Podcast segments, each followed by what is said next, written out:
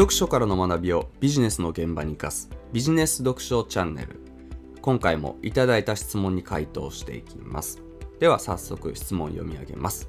ボリューム16の世界ナンバーワンに学ぶ。企業で失敗する理由解約させる訴求力はあるかの音声に関して第三者として拝聴しそうだそうだと200%同意しました。がこれからネットビジネスを始めようとしている当事者として考えてみるとそんな訴求力は皆無。私なりの訴求をしようとは思いますがそういう理解で良いでしょうか、えー、こういった質問です。回答してきます。ボリューム16の音声というのは何か商品やサービスを新しくリリースするときあるいは既存の商品やサービスの売り上げやシェアが伸び悩んでいるときは特に果たして自分の商品やサービスに他社の商品やサービスの購買をやめさせたりわざわざ解約させるほどの訴求力があるのか。ライバルの商品やサービスを解約させ乗り換えさせた後もなおユーザーを満足させ続ける力はあるのかを常に自問自答し続けなければならないですしもしその答えがノーなら自信を持ってイエスと言えるまで商品力やサービス力を高めていく必要があるという内容なんですがここですごい大事なポイントとなるのが以前イーロン・マスク的偏差値の低いところで戦うという音声の中でも紹介したのですがビジネスはあくまで相対評価であるということ。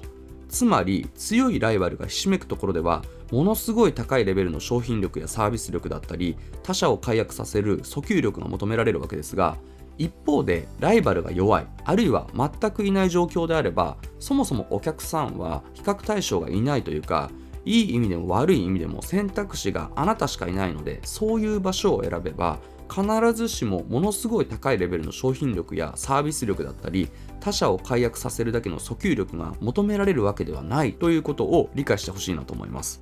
というのもボリューム16の中では定年退職後に夫婦で蕎麦屋を始める話を例に挙げたと思うんですけれどもあの蕎麦屋の何が難しいかというとシンプルにライバルが強すぎるっていう話なんですよね。実際直接的なライバルとしても本当に美味しいそばを食べたい人はその道何十年のプロが作るそば屋に行きたいと思うものですし手頃な値段でそばを食べたい人は富士そばみたいな安くて安定感のある大手のチェーンが多くあるわけですしそんな中で素人が定年退職後に始めた店で普通に美味しいそばを普通の値段で提供してもなかなかそれらを超える強い訴求にはならないわけですし他ではなく自分たちを選んでもらうことは難しいわけです。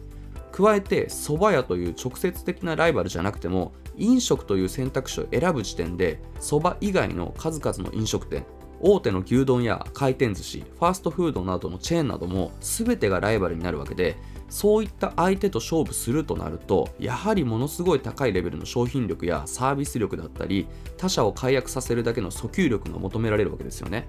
一方で例えばこれをね仮に日本ではなく日本人も多く住むフランスやドイツカナダみたいな海外で蕎麦屋を始めた場合はどうなるかというと海外も地域によってはアメリカのロサンゼルスやニューヨークだったりタイのバンコクだったりオーストラリアのシドニーやメルボルンみたいに日本人が多く住み日本食のレストランが充実していて日本と変わらないクオリティでご飯が食べられるエリアもある一方で日本人は割と多く住んでいるのにまだまだ美味しいラーメン屋や蕎麦屋が少ない。あるにはあるけどちょっと離れた町に1軒だけでしかも味はあくまで普通。しょうがないから消去法というかどうしても食べたい時に遠出してそこに食べに行くみたいな、えー、状況の場所も多くあるわけですが例えばそういったライバルが全くいないかいたとしても少ないし弱い。でもしっかりニーズはあるみたいな場所で定年退職後の夫婦が普通に美味しいそばを普通の値段で提供すればどうなるかというと近隣に住んでいる日本人が1軒しかないあなたのそば屋にリピーターとして通ってくれて安定的な売り上げを作ることができますしもし日本人以外の現地の人にも気に入ってもらえればさらに売り上げや利益を伸ばしていくことができる。こうなると必ずしもものすごい高い商品力やサービス力だったり他社を解約させる訴求力が求められるわけではないですしライバル不在の市場で十分にビジネスを作っていくことができるわけですよね。で当たり前ですが蕎麦屋みたいな飲食店に限らずどんなジャンルの商品やサービスを選んだとしてもこういう需要に対して供給が満たされることなくギャップが生まれている市場ライバルがいないか弱くネットビジネスのノウハウを持ち込んだら十分に勝てる市場はまだまだいっぱいあるというかそっちの方が多いわけですよね。なので質問いただいた方は当事者として考えてみるとそんな訴求力は皆無とのことですがもちろん自分自身が提供する商品やサービスのレベルをアップさせて訴求力を強くしていくことも引き続き考えてもらいたいんですけれどもそれ以上にビジネスは相対評価だと心得て自分が戦える場所を選ぶことこのどこで戦うのかを意識するだけで十分に戦える場所を見つけたりそこで自社の商品やサービスを提供してビジネスを作っていけることを理解してほしいなというふうに思います。ということで今回の質問に関する回答は以上になります。是非参考にしてください。